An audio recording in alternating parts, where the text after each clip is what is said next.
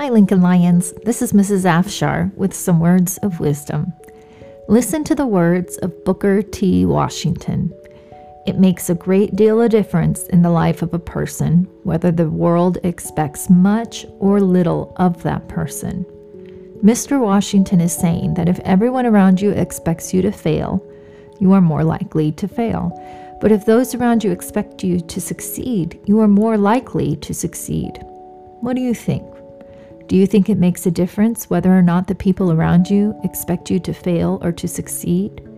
Today, think about this. It's smart to choose friends who expect only the best for you. And it's good to remember that here at school, we want you to succeed and we expect you to succeed. So do your personal best because if you are doing the very best you know how to do, you are already a big success to us. Remember, be safe, be kind, be ethical. I'm so glad you're here to learn with your teachers and friends today. You're important to me, and you're an important part of Lincoln Elementary. Have a good day.